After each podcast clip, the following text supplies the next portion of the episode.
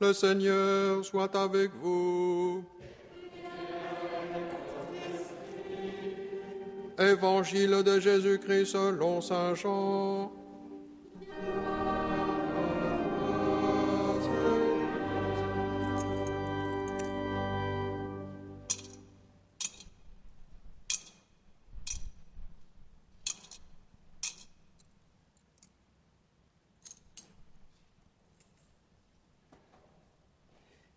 Il y eut un homme envoyé par Dieu, son nom était Jean.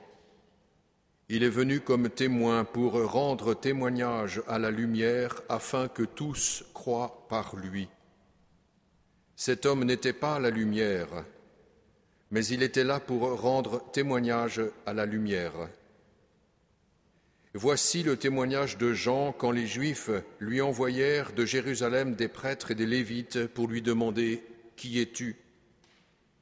Il ne refusa pas de répondre, il déclara ouvertement je ne suis pas le Christ.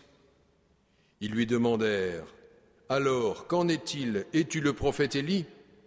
Il répondit, Je ne le suis pas. Es-tu le prophète annoncé? Il répondit, Non. Alors ils lui dirent, Qui es-tu? Il faut que nous donnions une réponse à ceux qui nous ont envoyés. Que dis-tu sur toi-même? Il répondit, je suis la voix de celui qui crie dans le désert, Redressez le chemin du Seigneur, comme a dit le prophète Isaïe. Or, ils avaient été envoyés de la part des pharisiens. Ils lui posèrent encore une question. Pourquoi donc baptises-tu si tu n'es ni le Christ, ni Élie, ni le prophète? Jean leur répondit, Moi je vous baptise dans l'eau mais au milieu de vous se tient celui que vous ne connaissez pas. C'est lui qui vient derrière moi, et je ne suis pas digne de délier la courroie de sa sandale. Cela s'est passé à Béthanie, de l'autre côté du Jourdain, à l'endroit où Jean baptisait. Acclamons la parole de Dieu.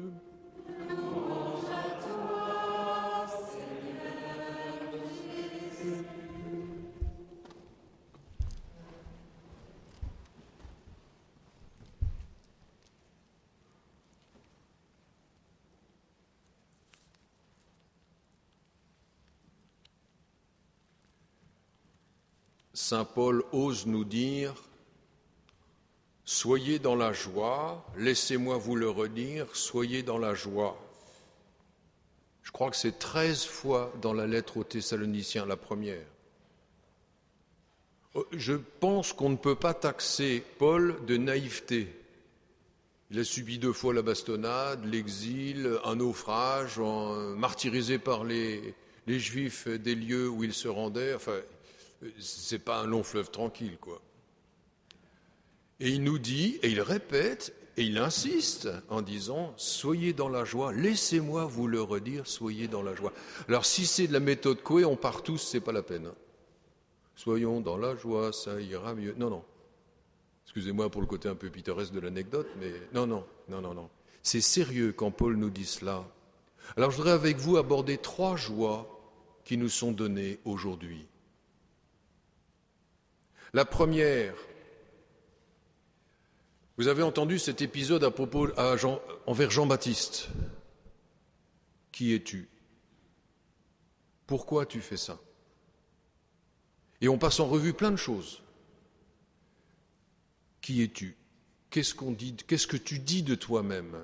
Ceux qui ont suivi les actualités ont entendu un ministre de notre République dire à l'Assemblée nationale On est ce que l'on dit. À propos d'une autre personne députée. On est ce qu'on dit. C'est vrai que si on dit des méchancetés, on finit par devenir méchant, quoi. Alors on ne l'est pas, mais on le devient. Si on ment, on finit par devenir un menteur, quoi. Alors ce qu'on dit nous construit ou nous détruit. Euh, nous, le voisin, la société. Euh. Et vous avez entendu la réponse de Jean-Baptiste. Qui es-tu? Et il va répondre ni le Messie, ni le Élie, alors que Jésus dira de lui, le nouvel Élie, c'est lui, ben, il ne se donne même pas le droit de dire ça. Il dit, je suis la voix qui crie dans le désert, préparez le chemin du Seigneur. Il dit en fait, une citation d'Isaïe, il dit ce que Dieu dit de lui. Dieu dit de lui, proclame le chemin du Seigneur, il arrive, soit celui qui anticipe, qui annonce. Toute la joie du curé d'Ars, c'était d'être celui qui annonce Il est là. Et Jean-Baptiste va donc dépendre uniquement de ce que Dieu dit de lui. Un mot que vous connaissez depuis très longtemps, la bénédiction, bénédicere, c'est dire du bien. Dieu n'arrête pas de dire du bien de nous. Non pas que notre mal soit devenu du bien, un bien, c'est pas vrai, mais il, il nous aime, lui et il veut notre bien. Et donc il dit du bien de nous. Et s'il n'y a que 5% de bons chez nous, il va s'appuyer sur ces 5% de bons là. Et il va faire grandir. Et donc la première joie, c'est que nous sommes ce que nous sommes dans le regard de Dieu, d'abord. Il me vient une image en tête, c'est un peu caricatural, pardonnez-moi, une maman s'émerveillera toujours devant son enfant. Même s'il est tout flétri en sortant du ventre de sa maman, même si qu'est-ce qu'il est beau Eh bien c'est vrai. Parce qu'on est au-delà de la vision simplement esthétique. Il y a une beauté extraordinaire à cet endroit-là. Mais c'est pareil pour nous tous. Première joie, donc, pour nous, c'est que nous sommes ce que nous, et disons de nous-mêmes ce que nous sommes dans le regard de Dieu.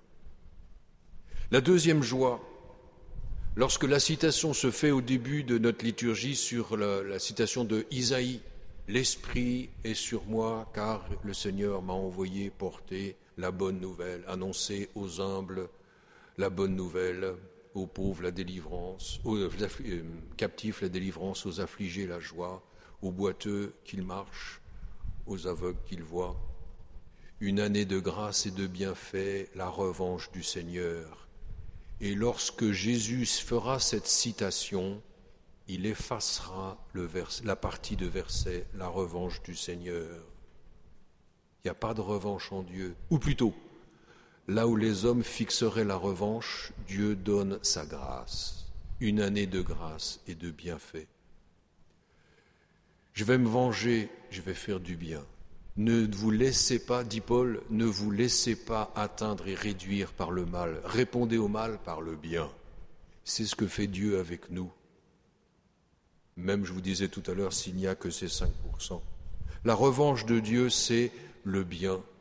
Là où nous nous tordrions, nous briquerions, nous J'attends qu'il ait fait un pas de plus pour aller le voir. Et tant qu'il n'aura pas fait ça, j'irai pas le voir. Voilà notre revanche eh bien Dieu se dérange et il vient nous voir. Comment nous aurions pu faire, nous, pour venir le voir, lui? Il est au milieu de vous et vous ne le connaissez pas, dit Jean-Baptiste aujourd'hui. Il le dit. Annoncez notre Sauveur et nous ne le connaissons pas. Comment pourrions-nous avancer vers lui? Il faut qu'il nous fasse connaître sa manière de faire. C'est pourquoi la conversion est nécessaire. Seigneur, montre-moi ton chemin. Et heureusement qu'il y a un Jean-Baptiste qui vient me guider. Se convertir pour ne pas rater son passage.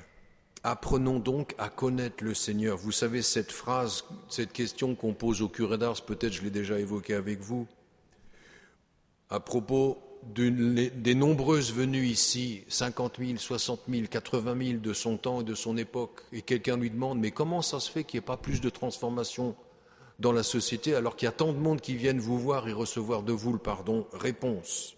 Ah, on dit qu'il y en a beaucoup qui se confessent et peu qui se convertissent. Je le crois bien, dit-il. c'est qu'il y a peu qui se confessent avec repentir. Seigneur, montre-moi le chemin nouveau. Je n'ai pas la force, je suis séduit par ce qui me retient. C'est terrible, notre orgueil qui nous retient, nos mensonges, telle attirance, telle habitude, telle addiction, on peut dire même. Et on reste englué dedans. Il faut bien toute la douceur et la puissance d'attirance de la lumière de Dieu pour nous acheminer vers lui. Tout compte fait, le mal est repoussant. On n'est pas heureux dedans, et pourtant la séduction fait son œuvre. Que nous puissions faire cet acte de confiance envers Dieu. Le chemin que tu me proposes, c'est le vrai chemin, c'est le bon chemin. Et Jean-Baptiste va, va en devenir le témoin jusque dans le don de sa vie que nous avancions vers le Seigneur, c'est notre deuxième joie, car c'est là notre salut. Il vient pour nous sauver, pas pour nous ennuyer. Si ça nous ennuie, c'est que la part qui réagit de nous-mêmes n'est pas encore entrée dans le salut. La lumière devrait nous réjouir. La profondeur de vie devrait nous réjouir. Eh bien oui, cela nous réjouit. la troisième joie qui nous est proposée, aujourd'hui, priez sans cesse, soyez dans la joie, dans l'action de grâce. C'est nouveau. Oui, dans l'action de grâce, dit Paul, même si, nous l'avons revu tout à l'heure, lui vit dans la contrariété, dans le refus de l'annonce qu'il fait, dans l'utilisation de ses propres propos contre lui. Tu as dit que, alors on accuse. Dans l'action de grâce parce que c'est Dieu qui sauve. Ce n'est pas nous. Nous voudrions, nous souhaiterions que le voisin découvre Dieu. D'accord Que nous-mêmes nous vivions avec le Seigneur. Sa conversion ne dépend pas de nous, c'est Dieu qui le fait. Ce qui dépend de nous, c'est lui donner les moyens de pouvoir le découvrir. Que nous ne soyons pas un contre-témoignage. Et même quand les flots sont contraires avec la tempête, même quand notre attitude, notre vie intérieure est bouleversée, travaillée, que nous puissions avec assurance avancer vers le Seigneur. C'est lui qui donne le salut et c'est nous qui y entrions, entrons. Cette action de grâce, ça fait 2000 ans que Dieu l'a fait. Ça fait 2000 ans que l'Esprit Saint est donné. Ça fait 2000 ans qu'il est sorti vivant de la mort pour que nous puissions nous-mêmes sortir vivants de nos morts et de la mort définitivement. Bien des fois dans notre vie, nous nous disons plutôt bon, je m'arrête, j'en ai assez, je ne vais pas renouveler l'effort et la démarche. C'est là que la mort s'infiltre. Or, en marchant avec lui, c'est la vie que nous accueillons et qui nous fait grandir. Soyez dans l'action de grâce, car il est fidèle, concluait Paul tout à l'heure, il est fidèle, ce qu'il a annoncé, il l'accomplira. Vous savez que c'est la phrase qu'on redit au moment des ordinations que le Seigneur accomplisse en toi ce qu'il a commencé. C'est pour le diaconat, c'est pour le presbytérat, et puis c'est en plénitude pour l'épiscopat. Demandons donc au Seigneur que ces trois joies puissent se réaliser en nous.